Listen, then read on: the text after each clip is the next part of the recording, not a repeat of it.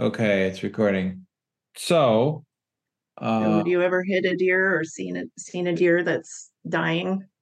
um, hit a deer once. I didn't, I wasn't driving. Um, this was in college. Me and some fellas decided we are gonna go, we are gonna go to Cedar Rapids and go to like the the kind of rival colleges like homecoming dance for some reason. This was maybe sophomore year of college.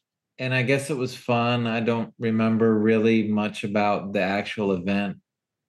But on the way home, we were excited to get back to the dorms where we would get some beer and then we would like really start drinking. And uh, we hit a deer. I forget who was driving, and it kind of smashed in in the front of the car. And the deer was sort of on the side of the road, and we didn't know what to do. The deer was still sort of alive and um, somebody suggested that well why don't we we'll, call the let's get back and uh call the we can call the police tell them where we hit it and that's the best we can do and um we had this you know we had some beer so we still like went and enacted the plan but what i remember is like we went back to i think it was cole's dorm room and we were just all kind of like bummed out. I mean, nobody said anything, but it like it wasn't like the party was over. The party ended when we hit the deer, you know.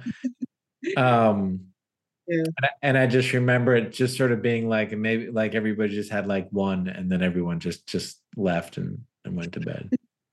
Peace out. It's, it's not, it's not a happy time. Yeah, it's not a happy time. Although it brings to mind another story that one of my brothers told about hanging out um very very near where we grew up. There's some friends of theirs who live, you know, out in the country there and they were hanging out and at this person's place very late at night and this it's not a house, it's like a big garage or something like some kind of garagey building where they hang out and have couches and stuff and it was like two or three in the morning and somebody was like let's go get a deer and so they just like got on an atv or something and went out in the woods and shot a deer and brought it back and Wow. ate it Yeah. I mean this is the story as i remember it i'm not saying this really happened but i remember being Wow. told this story and yeah so there's a case where the deer kind of makes the party instead of Yeah. breaking the party up you know there you go. There you go. Yeah. I mean, a deer can start a party or end a party, you know? they're powerful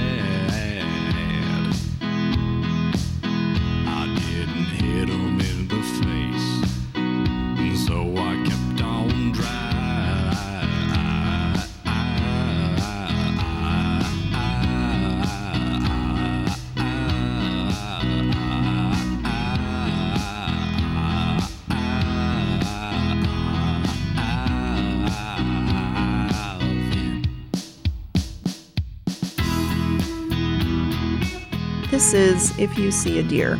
I'm Erika Howsare. So far in this podcast, we've talked about some of the ways that humans and deer have related to each other over time. From ancient stories and myths to our contemporary relationship, which often means being neighbors, dealing with problems, and getting in each other's way. In this episode, Craving, Tyler Carter and I begin to dive into some of the more physical parts of that relationship where it goes beyond just looking. That includes hunting and taxidermy, and also some more unusual practices. First, we're going to meet Dale Wenger, who appears briefly in my book, The Age of Deer. I first met Dale when I went to a hunting expo near where I live in Virginia. I felt pretty out of place at that event, and chatting with Dale came as a relief. He was there as a judge in a big buck contest where people bring in the mounted heads of deer they've hunted and see whose is the biggest. Dale is a professional taxidermist. Tyler and I wanted to talk to him to find out more about taxidermy and to help us think about the culture of trophy hunting. We arranged a visit to Dale's shop in rural Elton, Virginia, which looks very unassuming from the outside, but when we walked in, Dale escorted us to his showroom. Wow. Oh my good. Oh my goodness. You have a whole showroom. Yeah, I didn't realize that. kind of junky right at this point, but The room has a nice hardwood floor and red carpet on the walls to show off all the mounts. each of, each of these animals in here has has a has a special place to me because there is a there's a story that goes behind each one. He's been at this since the late 70s, running his own full time business since 1992, and he told us he's mounted over 2,000 deer. They're the bread and butter of his business, even though he's worked with tons of other animals too, from bighorn sheep to bison. I've always been interested in nature, and I've always been lucky enough to have a, a little bit of God given artistic ability, and you kind of need that to um, to to you know to make something look uh, like you want it to. Gotta- Dale talked a lot about that artistic side of what he does. He says the greatest compliment he can get is when someone says the animal looks like it's breathing. it looks like it's alive. It looks like it could just walk away or something, and that's what you're look. That's what you're shooting for. We weren't surprised to hear this, but when you stand back from it a little, the question arises why do we want to do this? Why make a dead animal look alive? He told us that for many of his clients, the goal is to recreate what the animal looked like in the moment they first spotted it. so it had its head turned a certain way or something like that and that's part of memorializing the the uh, experience that they've had. The interesting thing is that while a hunter will probably be gazing at the mounted trophy for years to come, the initial encounter with the animal, when it was alive, was likely very brief. they see that animal sometimes 10 seconds mm-hmm. while it's alive you know? Mm-hmm. And and then that's that's the only time they've ever seen it. And mm-hmm. most of the time they're not even looking at the facial features or anything they're looking at the antlers to see if it's big enough that they want to shoot it and then they're looking at where they want to hit um, which is not the face After decades of experience, he's able to make a pickled deer skin into a very convincing facsimile of a lifelike deer. Interestingly, though, he doesn't claim that that mounted deer head will look exactly like the actual deer it came from. I, I've done a couple pets and I refuse to do them because He's talking about his Like dog, Poochie, who was lying on the couch at the that time. dog right there, I can make it look like a dog. I can make it look like a dog, but I know that dog. I mean, this this is my best little buddy right here. Um, he's almost 14 years old, and mm-hmm. you know I know every little expression on his face and stuff. I cannot create that mm-hmm. perfectly. Mm-hmm.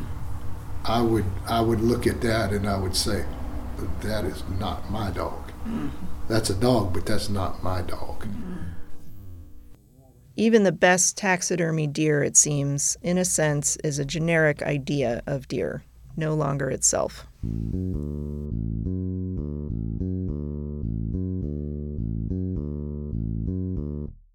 For me, it raises questions about what exactly the relationship is between a hunter and the animal they kill. How does the hunter relate to that animal's life, to its body, to the memory of it as a living thing? I'm sure there's a different set of answers for every hunter.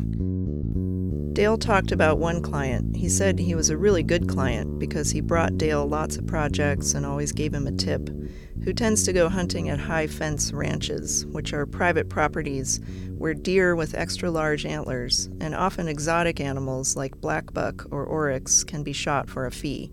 This guy brought Dale 21 deer in a three year period.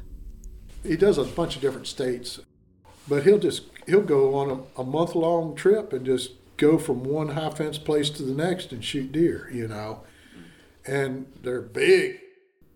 To him, I think it's more about the size and stuff because um, you, More about the size versus like the memory of yeah, were talking about. yeah, yeah. Because you know he kills seven in one year. He brings them to me. He comes and he's trying to remember. Let's see, which one was this one? Dale says for him, his personal trophies are more like a photo album, but three dimensional, like the deer his son shot when he was 11. And he shot it with a muzzleloader. Um, Oh wow. yeah, and uh, it was just me and him and the muzzleloader. And I, I thought the buck was bigger than anything I'd ever killed at the time. And Anyway, he says somebody else will always have a bigger trophy. trophies don't mean quite so much to me as far as having to prove to other people how good I am. These are more about my memories.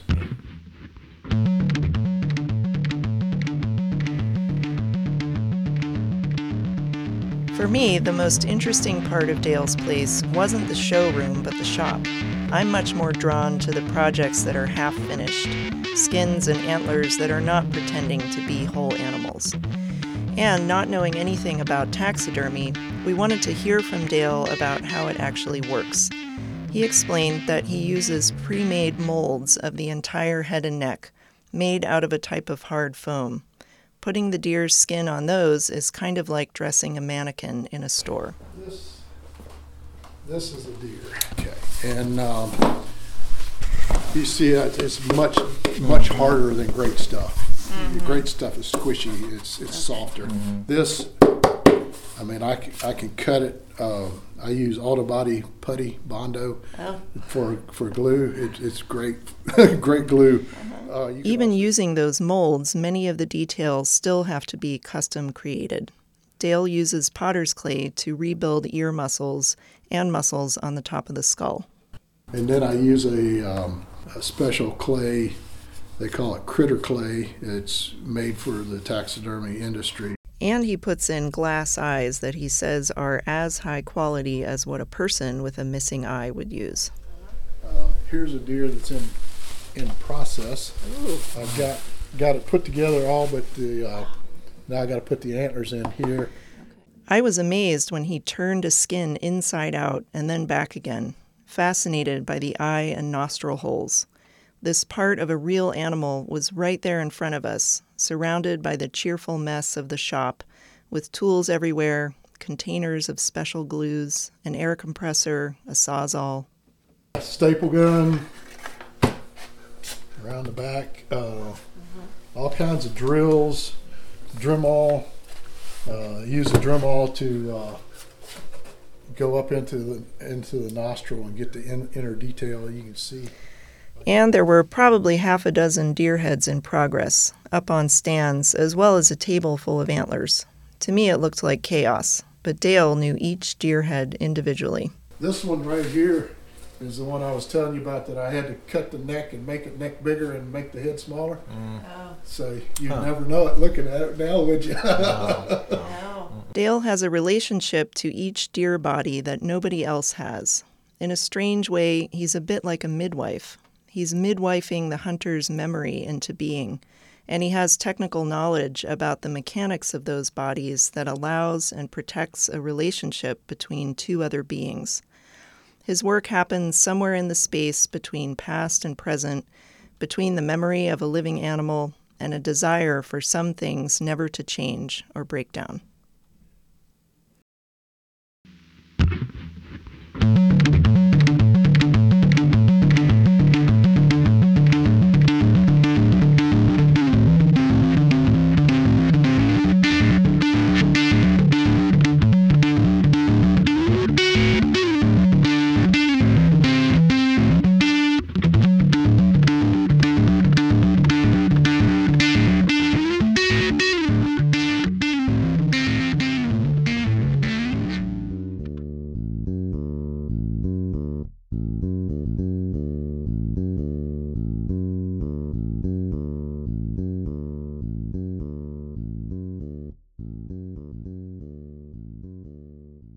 The summer before we visited Dale, I'd gone to North Carolina for a primitive skills gathering.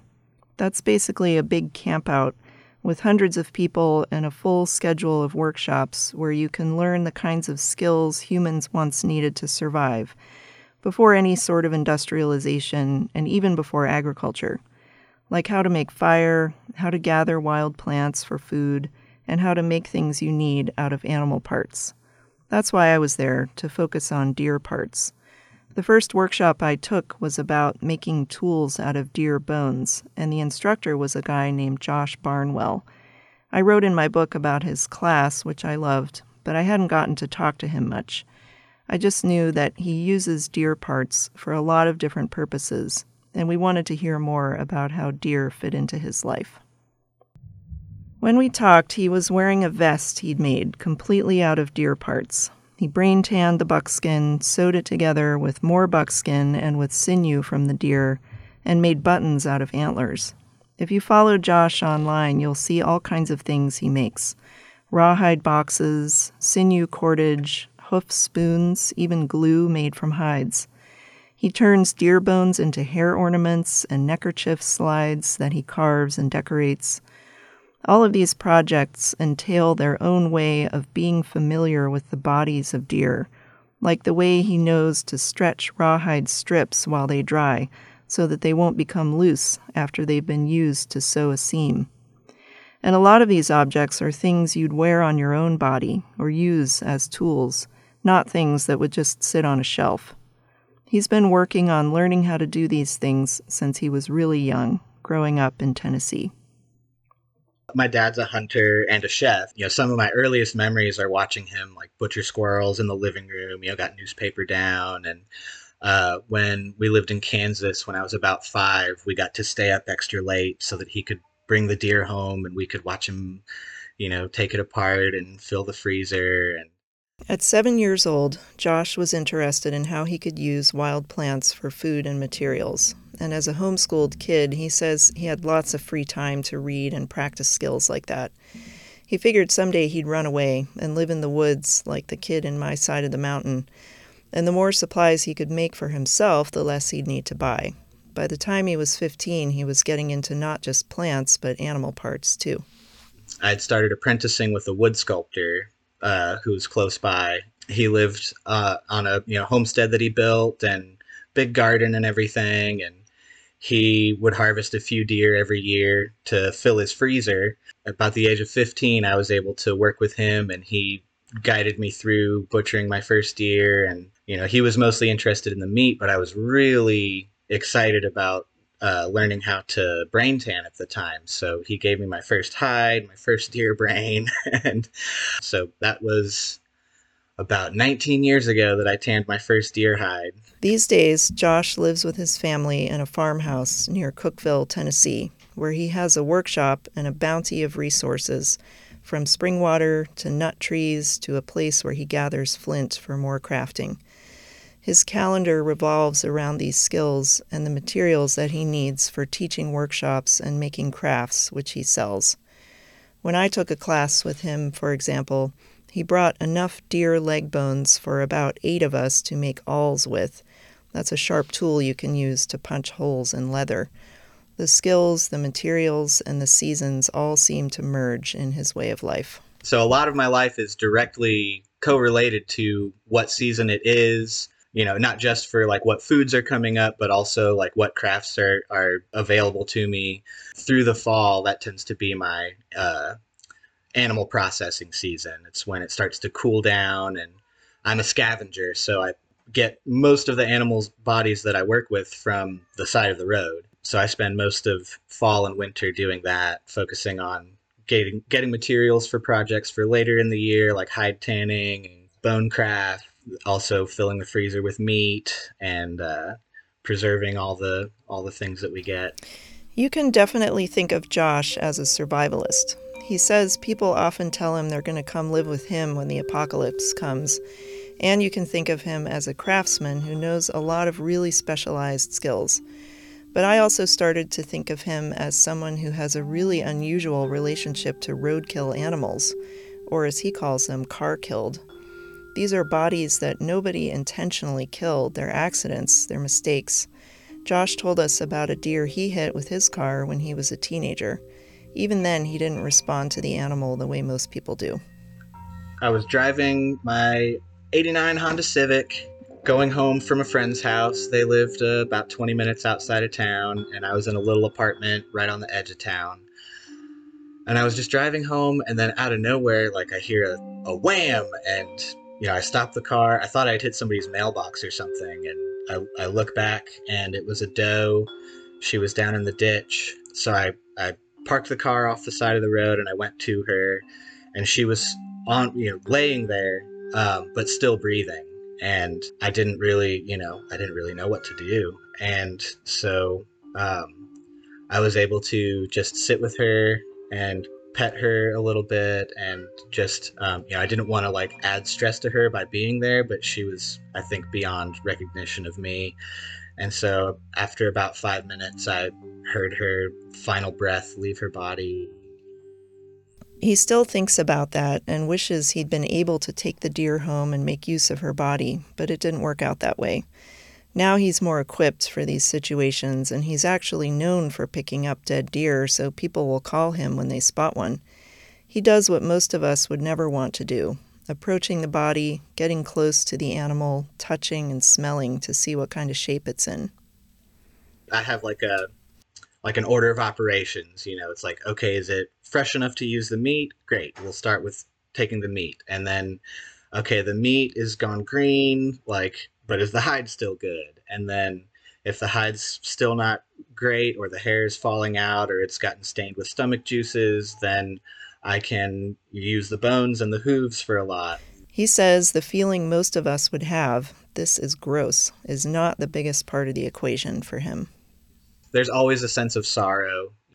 And I've come to the point in my journey where death is sorrowful and we, you know, I always try to acknowledge the weight that comes with working with, you know, death. Um, but also you can't have life without death. As far as the gross part, it's mostly overruled by the practicalities. You know with having done this for so long i like i sometimes i rely on other people to tell me if something is gross because i uh i don't always realize. I i'm disconnected from a lot of the normal reaction.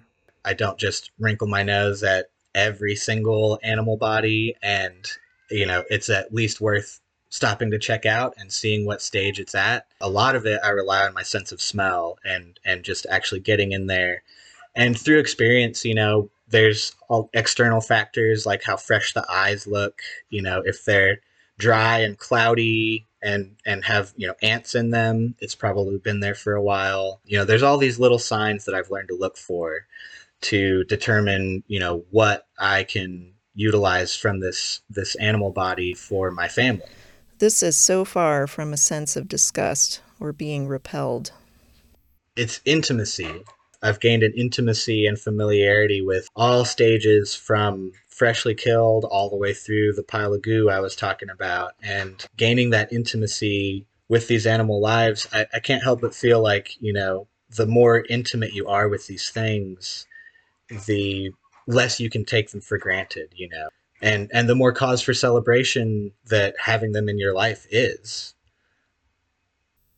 The words life and death came up constantly as josh talked. Uh, sometimes i say it's become my religion. You know utilizing these animal bodies but connecting to the animal life through its death. You know you you find these stories as you're working closely with the animal bodies like um, there will be scars that are left on the hide that will still be there after you tan the hide and, and make it soft. Like uh, every almost every deer that I've ever worked with the hide has had um, they'll have these long, straight scratch marks down their back, these scars, and they're actually from where the deer will cross under barbed wire fences. And, you know these these stories of like these lives lived before they come to us, and then we're able to give new life to that through working with the bones, um, using the sinew, and and just just fully integrating as much of those animals as we can into our our daily lives is uh is almost spiritual for me. Life and death as interdependent, mutually supporting. This is an old idea that's been connected to the practice of hunting for millennia. Josh usually plays the part of the scavenger, but nonetheless, we ended up talking about hunting and about trophies. I'm open to hunting, and it's something that I eventually want to do. Um, but uh, it seems like every year that I gear up, and I'm like, you know what, this is the year I'm gonna I'm gonna go out and I'm going to intentionally, you know, hunt for this year. You know, um, every single time that happens, uh, I end up getting a phone call or spotting a deer, and and it seems so you know, why would I spend my time doing that if there's already so many deer that are just on the side of the road? The connection Josh feels with deer, he calls it kinship, is something he sees among hunters too. Most of the hunters that I talk to, that's the that's really what they're looking for. That's, you know, I've I'm sure there's I know there's trophy hunters out there and and you know, they're they're looking for big antlers and big story and all of that, but most of the hunters that I know and talk to, what they get most excited about is just being out there and seeing the deer living their lives and bearing witness to that you know that's that's what's exciting. And that's that's you know turkey season is coming up spring turkey and every turkey hunter you talk to is you know they have a story about you know and it comes full with movements and imitations. Josh moves around like a turkey while he and, says this, you know, as though a turkey is inhabiting his body. To, and you know, it's it's such a primal thing to to get to directly witness these animals living their lives and to connect with them in that moment, and then even being the death bringer there's a connection that happens you know and so with taxidermy yeah that is like holding that symbol and you know having that reminder on your wall. And a lot of that is kind of what i do you know maybe from a slightly different place but the crafts that i make i've been realizing more and more the things that i get the most excited about creating are these powerful symbolic daily reminders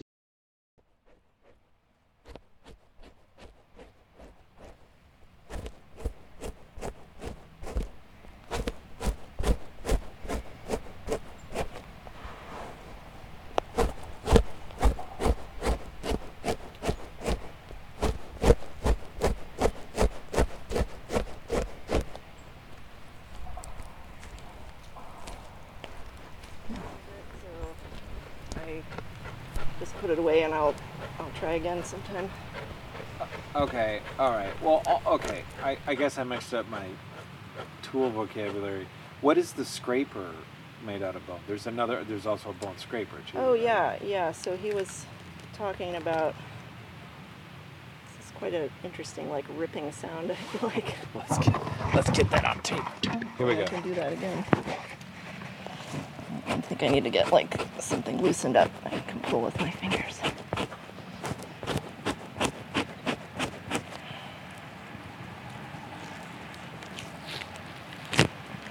Oh, there was a little, a little rip. How about that one? Mm.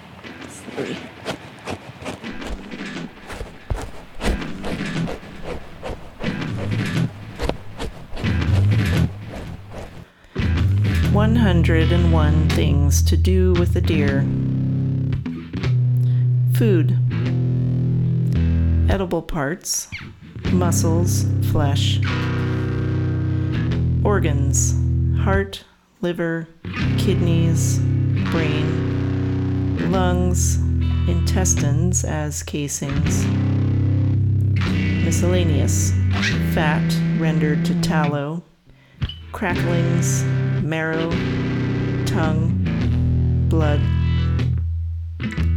cooking methods, stewing, baking, roasting, frying, preservation methods, freezing, canning, drying, jerky, salting, vinegaring, pemmican, pounded jerky with fat.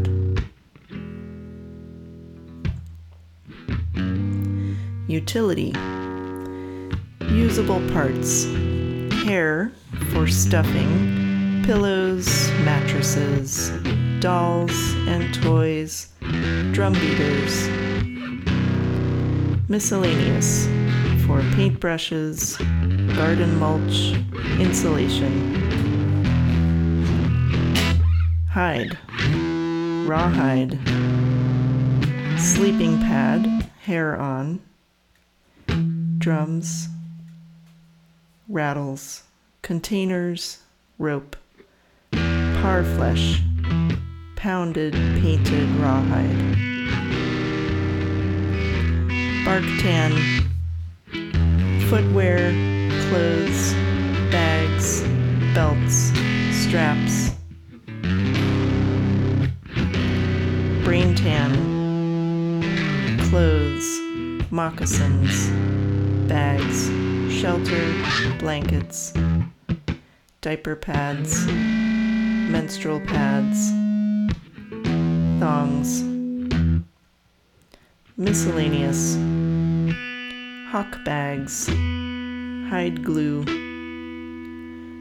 fat, rendered, lamps, candles, torches, skin salve, soap, oiling and conditioning for hides, bone, and wood.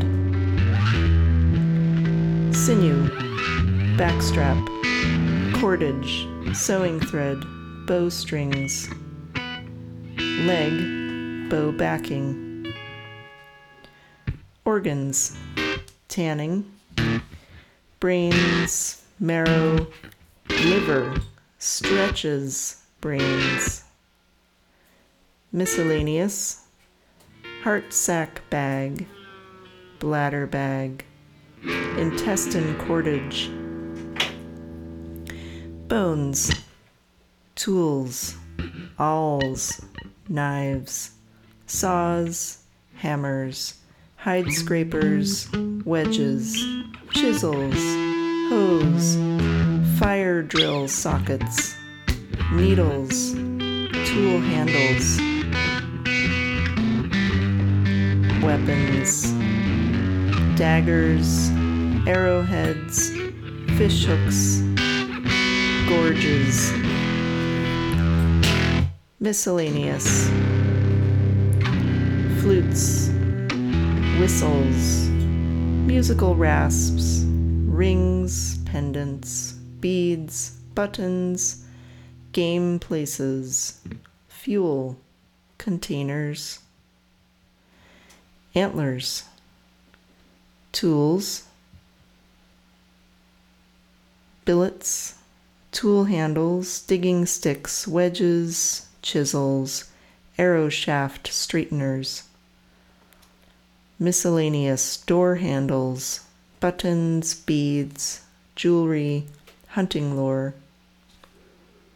hooves and dew claws, rattles, jewelry, neat's foot oil, teeth, beads, eyeballs, pigment medium, blood, paint, packing dirt floors, scat, pitch glue agent, urine, hunting lore. Watch and enjoy them in their natural habitat.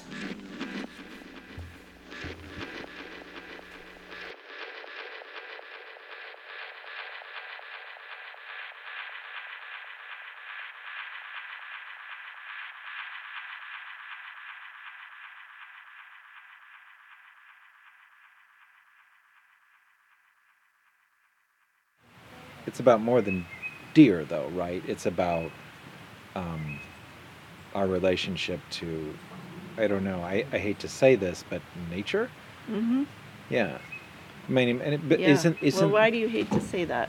well, be, I, I have my own reasons for being like Right. touchy about that word, Yeah. but what? Why? Yeah.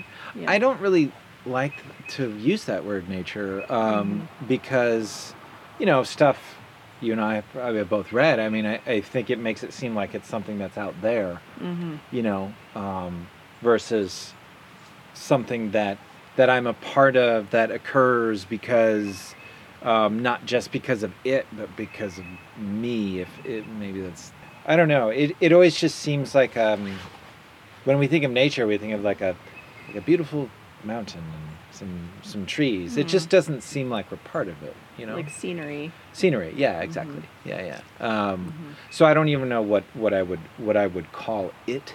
I'm not even mm. sure what it is, other than to say the the world. You know, um, there's mm. houses and trees and people and deer.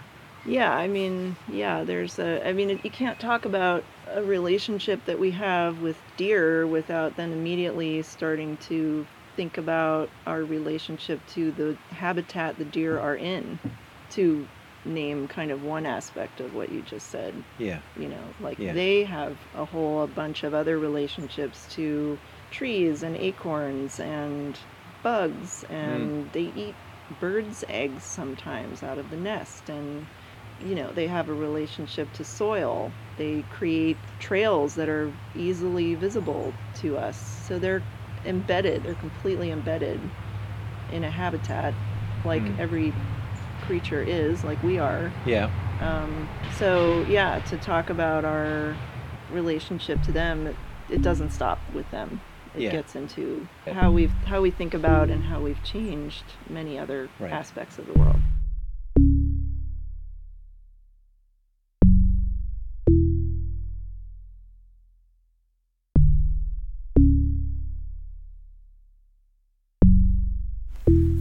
Roadkill. Laid over with serpentine roads, the earth hums with combustion. Machines swarm. The colony incessantly rows, locked into routines, to work and back to the nest, headlights beaming. But watch out if you follow the herd or fly low. The road is a graveyard. See them flat or neck askew, in a shroud of vultures returning to the sky especially when the leaves golden and the bucks lose their minds on the scent of the doe. You see them strewn in supine, kept cold on the approach of solstice. So, like coyotes, we drag our haul and hoist the bodies in the back of the truck when there's a break in the traffic. The earth is made of food. We are one another's harvest. So take your knife and basket and gather on the low branch the bramble, the roots and leaves of common weeds. Reel in from clear waters and roadsides where the freshly slaughtered just left out the pure woods and into metal like a bullet. We bring the deer to the hilltop to gut for the eagles to lunch where the ancient blue mountains surround and watch, opening the body you think on the self gone, though the blood is still warm, and you thank the deer and her kin for the body you live in and take limb by limb and tenderloin along the backbone, leaving the rest for the wilderness. Nature wastes not, and so living by nature's law, we scavenge casualties of the Anthropocene, feasting but not having to kill, animal eating animal, our blood running together, wild and white tailed.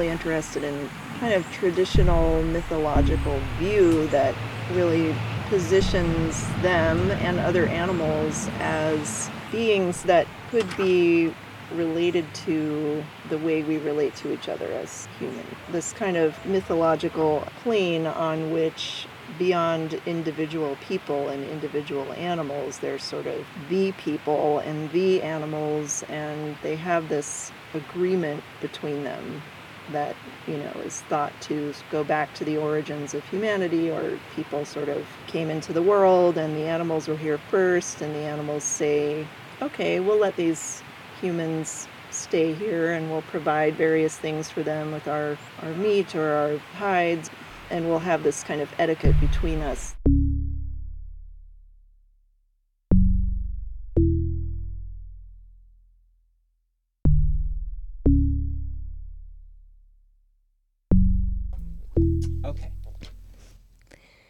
When they arrived in the village, Wesucechak gathered everyone together. Everyone was supposed to look at him. Then Wesucechak turned into a deer. Wesucechak asked Two Loons, What is my name? Two Loons said, Deer Horns.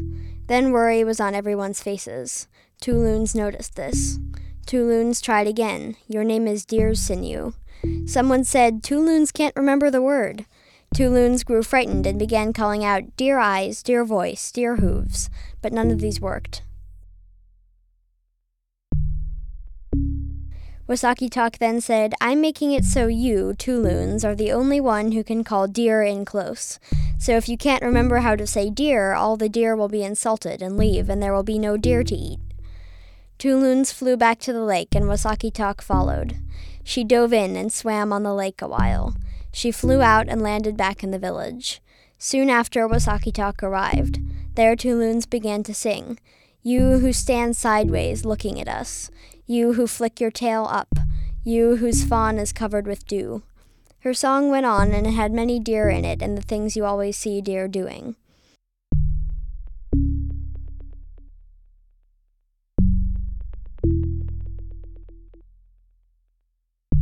The deer were listening. They heard that two loons knew many things about them, and they were pleased with this. The deer walked into the village. They're giving themselves up, someone said. When this was said, many deer appeared next to the lake. Some were killed and stored for food, and some were eaten right away. Seeing the deer being killed frightened Wesucechak, so he changed back into his old self just in time. Loons said, Yes, that must be Wesucechak, who remembered to change back in time. Ha, he is no longer a deer. There was much laughing. This laughing sent Wesucechak out of the village. He went walking.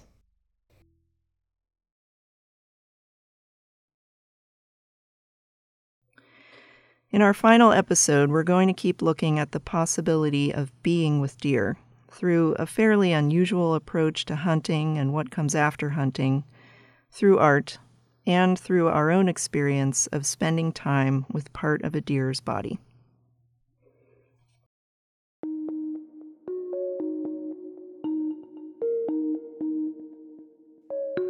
You've been listening to If You See a Deer. This podcast is written and produced by Erika Howsare and Tyler Carter and edited by Tyler Carter.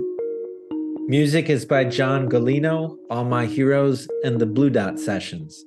We also heard a song, There Was a Deer, by Eric Nowie. Our guests were Dale Winger and Josh Barnwell. We heard Meesha Goldberg reading her poem, Roadkill. The list of 101 things to do with a deer was read by me over music by John Galino, and it was written by Lynx Shepard and published in 2000 in the Bulletin of Primitive Technology. The story of Wesucechak was read by Elsie Galino and was published in Recovering the Word Essays on Native American Literature, edited by Brian Swann and Arnold Krupat. Big thanks to Mary Garner McGee at WTJU FM in Charlottesville, Virginia, and to the Virginia Audio Collective.